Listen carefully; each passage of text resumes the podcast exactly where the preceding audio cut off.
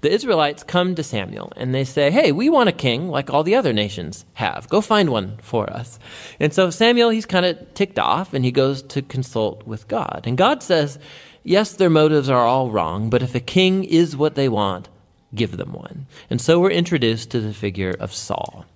Now, Saul is a tragic figure because he begins full of promise. He's tall, he's good looking, he's a perfect candidate for a king, but he has deep character flaws. He's dishonest, he lacks integrity, and he seems incapable of acknowledging his own mistakes. And so these flaws become his downfall. He wins some battles at the beginning, but his flaws run so deep, he eventually disqualifies himself by blatantly disobeying God's commands. And so the aging Samuel confronts Saul and Israel. He had warned the people that they would only benefit from a king who's humble and faithful to God. Otherwise, the kings of Israel will bring ruin. So he informs Saul that God is going to raise up a new king to replace him. And so Saul's downfall begins, as God at the same time is working behind the scenes to raise up that new king. It's an insignificant shepherd boy named David. He's the least likely candidate to be king. But the famous story of David and Goliath shows that God's choice of David is not based on his family status, but simply on his radical and humble trust in the God of Israel. Would you pray with me? Almighty God, pour out your Holy Spirit on me and on all of us gathered here. Lord, take my words and make them yours. Take all of our thoughts and make them yours. And take our hearts and set them on fire for you. Father, we love you. We ask all this in the name of Jesus Christ. Amen. All right, I promised you after three weeks of Judges, I would give you something more uplifting and fun. And here we go David and Goliath. It's a great, fun story. We all know it. You're welcome. Um, this story kind of picks up, you know, it's right after Samuel has anointed David as king, and it seems like it's kind of out of order a little bit because, you know, you read chapter 16 and you have David anointed as king, and then actually is sort of taken into Saul's service and he's working in his household. And then in chapter 17, it's like they don't know each other. And part of what's happening is that um, if, you, if you listen to our, our Bible study podcast the past couple weeks, one of the things I told you is that 1st and 2nd Samuel in the Hebrew are one book, and they're actually, they've, what they've done is they've taken two different sources, two completely different accounts of all of these events, and they've kind of just mashed them together. And so they're, they're all jumbled up. And so sometimes you're going to have events that don't really seem like they fit. It seems like they're out of order a bit. And then uh, you might also just go from one chapter to the next, and you get like completely different perspectives on what's happening from one to the other because you've got two sources written in two different time periods, telling the same story from different angles and trying to t- teach you different things. And it's important to remember when you read the history books in the Bible, these are not books that are trying to tell you exactly what happened as it happened. They are trying to tell you what God was doing while you were watching all this happening. So this is the theological history of Israel, not the not always necessarily the exact perfect literal history. They're explaining what God is up to. So sometimes they rearrange events on purpose to better explain stuff. And in this case, they want you to know, right, God has already picked David as Saul's successor. It sets the background for this story. So the Philistines have invaded Israel, right? They are in the territory of Israel. And now Saul is gathering his army to go and, and meet them. So in 1 Samuel 17, starting in verse 1. Now the Philistines had gathered their forces for war and assembled at Socoh in Judah. They pitched camp at Ephes Dammim between Socoh and Azekah. Saul and the Israelites assembled and camped in the valley of Elah and drew up their battle lines to meet the Philistines. The Philistines occupied one hill and the Israelites another with the valley between them. A champion named Goliath, who was from Gath, came out of the Philistine camp. His height was six cubits and a span. He had a bronze helmet on his head and wore a coat of scale armor of bronze weighing 5,000 shekels. On his legs, he wore bronze greaves, and a bronze javelin was slung on his back. His spear shaft was like a weaver's rod, and its iron point weighed 600 shekels. His spear bearer went ahead of him. Goliath stood and shouted to the ranks of Israel, Why do you come out and line up for battle? Am I not a Philistine, and are you not the servants of Saul? Choose a man and have him come down to me. If he's able to fight and kill me, we will become your subjects. But if I overcome him and kill him, you will become our subjects and serve us. Then the Philistine said, This day I defy the armies of Israel. Give me a man and let us fight each other. On hearing the Philistine's words, Saul and all the Israelites were dismayed and terrified. So it gives you Goliath's height is six cubits in his span, which works out to about nine feet nine inches tall. Uh, and if that sounds unbelievable, it's because it is. So the oldest manuscripts that we have actually put his height much lower. Uh, so what's happened is someone has gone back in later and amped up the drama a bit by, by fudging the numbers. Saul's probably about my height. I mean, Goliath's probably about my height, right? He's, he's a little over six feet tall which doesn't sound all that impressive until you realize that the average Israelite man in this day and age is about five foot four. So even if he's my height, he is absolutely a giant to them. And I told you a couple weeks ago, the Philistines are not native to this area. They're, they're colonists. They've come from somewhere around Greece or the island of Crete, and they've settled on the coast of Israel. So it makes perfect sense. You know, we, we forget with, with the way that nations work now that at one point nations were like ethnic groups. So all your people looked alike and were of a similar size and there wasn't a whole lot of intermixing. So it was very common, actually, to have one nation of people who were fairly short and another nation of people who were fairly tall. And then you factor in where they live on top of that, right? The Philistines live in the coastal plain, it's really fertile, they've got tons of food. There's a really good chance that Goliath is not an unusual Philistine. There's a really good chance, actually, that most of the Philistines are about six foot taller or higher.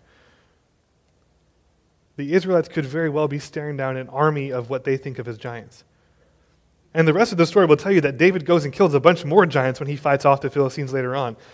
So, at the very least, he's not uncommon. There are multiple people facing them down across that valley who looked to them like giants. And right, right before this, in chapters 13 and 15, the prophet Samuel is very clear to the people that, that Saul has lost God's favor. So it makes sense, right? Here they are, they've lost faith in the king who's leading them, and they're staring down an army of giants. And now here's this one who's coming out and saying, Look, I'll fight any one of you. And they are terrified. Meanwhile, David is not there. Right? David's far too young, apparently, to be fighting in the battle, which means he might well be as young as like 11 or 12 at this point. He could be a very young man.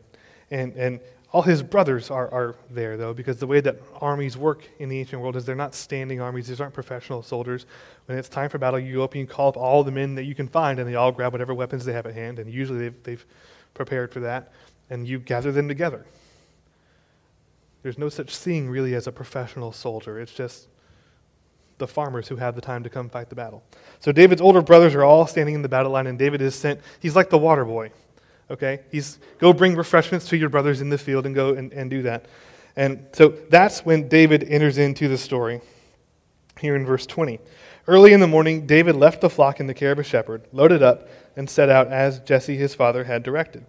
He reached the camp as the army was going out to its battle positions, shouting the war cry. Israel and the Philistines were drawing up their lines facing each other. David left his things with the keeper of supplies ran to the battle lines and asked his brothers how they were, which I'm sure did not annoy them in the slightest, right? Go away, David, we're fighting a battle. Jeez. As he was talking with them, Goliath, the Philistine champion from Gath, stepped out from his lines and shouted his usual defiance, and David heard it. Whenever the Israelites saw the man, they all fled from him in great fear. Now, the Israelites had been saying, Do you see how this man keeps coming out? He comes out to defy Israel. The king will give great wealth to the man who kills him. He will also give him his daughter in marriage and will exempt his family from taxes in Israel. Now, how far would you go to get out of paying taxes, right? That's pretty tempting. David asked the men standing near him, What will be done for the man who kills this Philistine and removes this disgrace from Israel? Who is this uncircumcised Philistine that he should defy the armies of the living God? which I'm sure his brothers loved hearing from their little 12 year old brother, right? Imagine you're one of the soldiers standing there, like contemplating what it would be like to fight that giant over there, and here's this 12 year old, like, aren't you going to do something? What's wrong, scaredy pants, right? He's a 12 year old. You know he had that kind of attitude in him. And so, as, as he's you know, asking all these soldiers, all these guys dressed up for battle, why aren't you fighting this guy? Word gets back to Saul that there's some little 12 year old shepherd boy annoying all his soldiers on the, on the battle line. And so naturally, he, he asked to have him brought to him. And, and this is how that goes in verse 32. David said to Saul, Let no one lose heart on account of this Philistine. Your servant will go fight him. Right? Now, just picture it, right? 12 year old boy. Look, it's fine. I'll go fight him. It's okay. You guys can all go home. I've got this. And we all know 12 year old boys who would actually say things like that, don't we? Right? It's not out of character. Saul replied, You're not able to go out against this Philistine and fight him. You're only a young man, and he has been a warrior from his youth. But David said to Saul, Your servant has been keeping his father's sheep. When a lion or a bear came and carried off a sheep from the flock, I went after it, struck it, and rescued the sheep from its mouth. When it turned on me, I seized it by its hair, struck it, and killed it. Your servant has killed both the lion and the bear. This uncircumcised Philistine will be like one of them, because he has defied the armies of the living God. The Lord who rescued me from the paw of the lion and the paw of the bear will rescue me from the hand of this Philistine. Saul said to David, Go, and the Lord be with you. Now imagine that, right? I've, I've killed lions and bears. This guy's in no trouble. I can do that. It's got to be the coolest single line in the entire Bible, right? All he needs, all you need now is to have him like nonchalantly taking off his sunglasses. You know, I've killed lions and bears. This guy's. And, and then imagine Saul for a minute, right? Here's Saul saying to this little boy, Well, all right, I guess that convinced me. You can go fight the man. This is, this is fine, right? You see why Saul has lost favor with God by now. Um, and then there's this great scene that follows where he's trying to put his armor on David, and he puts the armor on, and he puts he straps his sword around the waist, and David's like tripping over the sword because it's too long, and he can't handle the weight of the armor. And all of these red flags are popping up that suggest maybe someone else ought to go and do the fighting.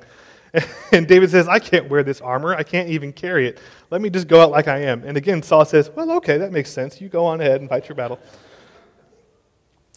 so then we get to, to verse 45. David said to the Philistine, You come against me with sword and spear and javelin, but I come against you in the name of the Lord Almighty, the God of the armies of Israel, whom you have defied. This day the Lord will deliver you into my hands, and I'll strike you down and cut off your head. This very day I will give the carcasses of the Philistine army to the birds and the wild animals, and the whole world will know that there is a God in Israel.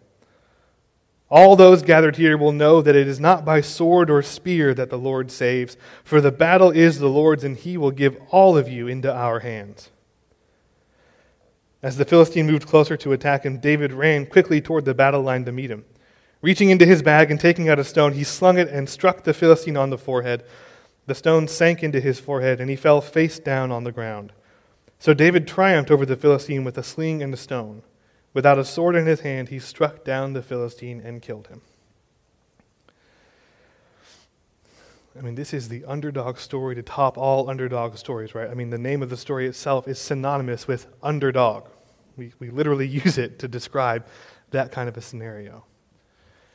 And so it's famous. And, and, and we really like to focus especially on the fact that he faced him down with just a sling and a stone. There's song lyrics about it, right? Having the courage to stand before a giant with just a sling and a stone. But what if we've got it wrong and David is not the underdog we think he is? Did you know that the rock launched by one of those slings hits with the same force as a 45 caliber bullet? And, and someone like David, who's been using it probably every day of his life since he was a, a little boy, they can hit their target with near perfect accuracy every time. My friends, David cheated. He cheated. He brought a gun to a knife fight. From the moment he picks up the rock, there's no way he's going to lose this fight. He's already won it. The whole point of these, of these like champion fights in the ancient world is that the idea is you get your best fighter, we'll get our best fighter, they'll meet on even terms in the middle, and that's how we'll settle this. We'll minimize the bloodshed, right? But it'll be a fair match. Your best guy against our best guy. David does not meet him on even terms. Because David understands something that all the people of Israel have forgotten. He understands that it's not the Israelites who are the underdogs that day.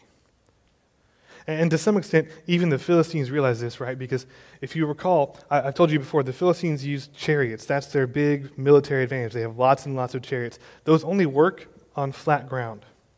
They're in the hill country. They have given up their one big advantage in battle.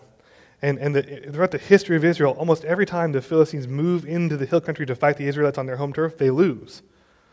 Sending out Goliath is not some sort of power play. It's like a really sneaky tactic to try and win a battle they think they're otherwise going to lose. They know they are the underdog.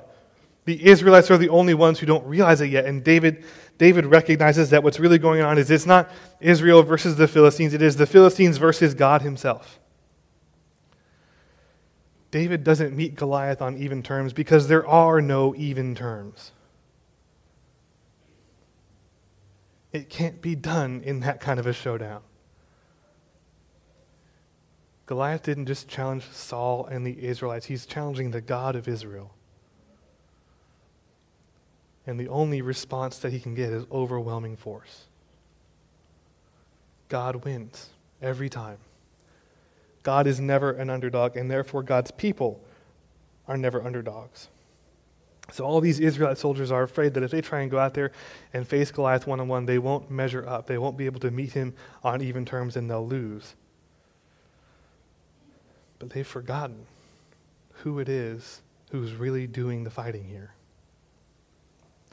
And it is, it is not a coincidence that Goliath walks out onto that battlefield holding all of the things that in the ancient world would signify wealth and power and success and strength, right? He's got all the weapons, he's got all the armor, he's got the great size. And here comes the scrawny little shepherd boy representing all the things that speak of poverty and weakness. He's the youngest son of an insignificant family. He spends his days watching the sheep. And for all the, the, the deadliness of the sling he uses, it's a peasant's weapon. No one respects it.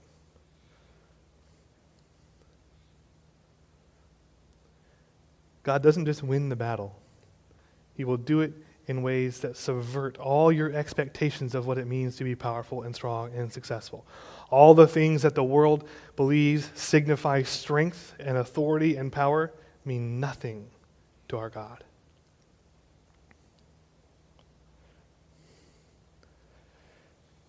Goliath should have been shaking in his armor once David picked up that sling.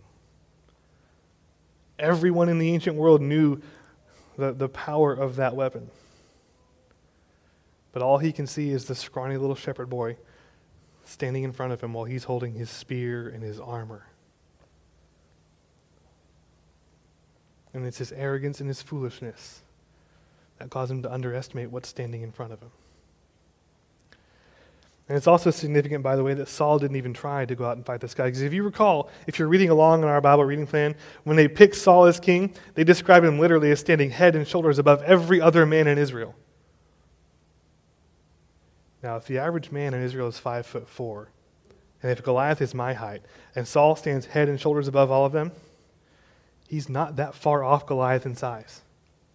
If there's anyone in Israel's army who should have taken the field to face him down, it's the king. It's the one who's bigger than all of them, who has built his entire reputation as their king on his prowess in battle. And he's the one hiding behind a line of soldiers, sending a 12 year old to go fight his battles for him. Because he's forgotten who he is there to serve. He's forgotten the simple truth that as long as they are fighting on God's side, they have already won. God does not lose. God has won, God is winning, and God will win. There is nothing and no one who can stop our God. The world does not have to be a scary place for us. It doesn't mean you can't be concerned about things that happen, but, but the sorts of things that cause everyone else to panic or that grip them in fear, they don't have to control us or rule us in that same way because we know that in the end, our God wins. He's defeated death itself. If you want to tie this into current events, we can look at men like Vladimir Putin and say they've already lost. Because no matter what he does, one day he too will bow before Christ the King in submission. It's a foregone conclusion. He's lost, he just doesn't know it yet. The Bible teaches us that God is already the Lord of all creation. He has already won. And yet, so often, we are still living in fear. And it's an election year, so it's going to get worse. And I know because I see it every two years. We get into October, November, and all the people start panicking, right? We don't have to do that because we know who is really in charge. You could, you could take the, the, the weapons and the armor that Goliath had and replace them with the things that we look at as signs of strength and success and power. You could look at someone's bank account or the clothes they wear or the nice car they drive or the big house they have or the prestigious job they have. None of it means anything before God. You can look at all the political authority someone might have, and it's meaningless compared to God.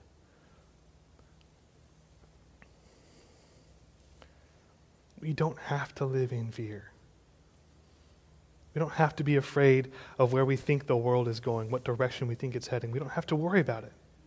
It doesn't mean that we should be detached and not care. It means we should understand that God has already won. Christ is already king. Our job is not to be detached from the world. Our job is very much to be bringing his kingdom to exist in the world as we live in it. But we should not be afraid of the darkness. We should not be afraid of the challenges that look insurmountable. Jesus himself tells us in this world you will have trouble, but fear not, I have overcome the world. He's already done it. God has overcome, which means the only people who have anything to fear are the ones trying to stand in his way. In the name of God, Father, Son, and Holy Spirit, amen.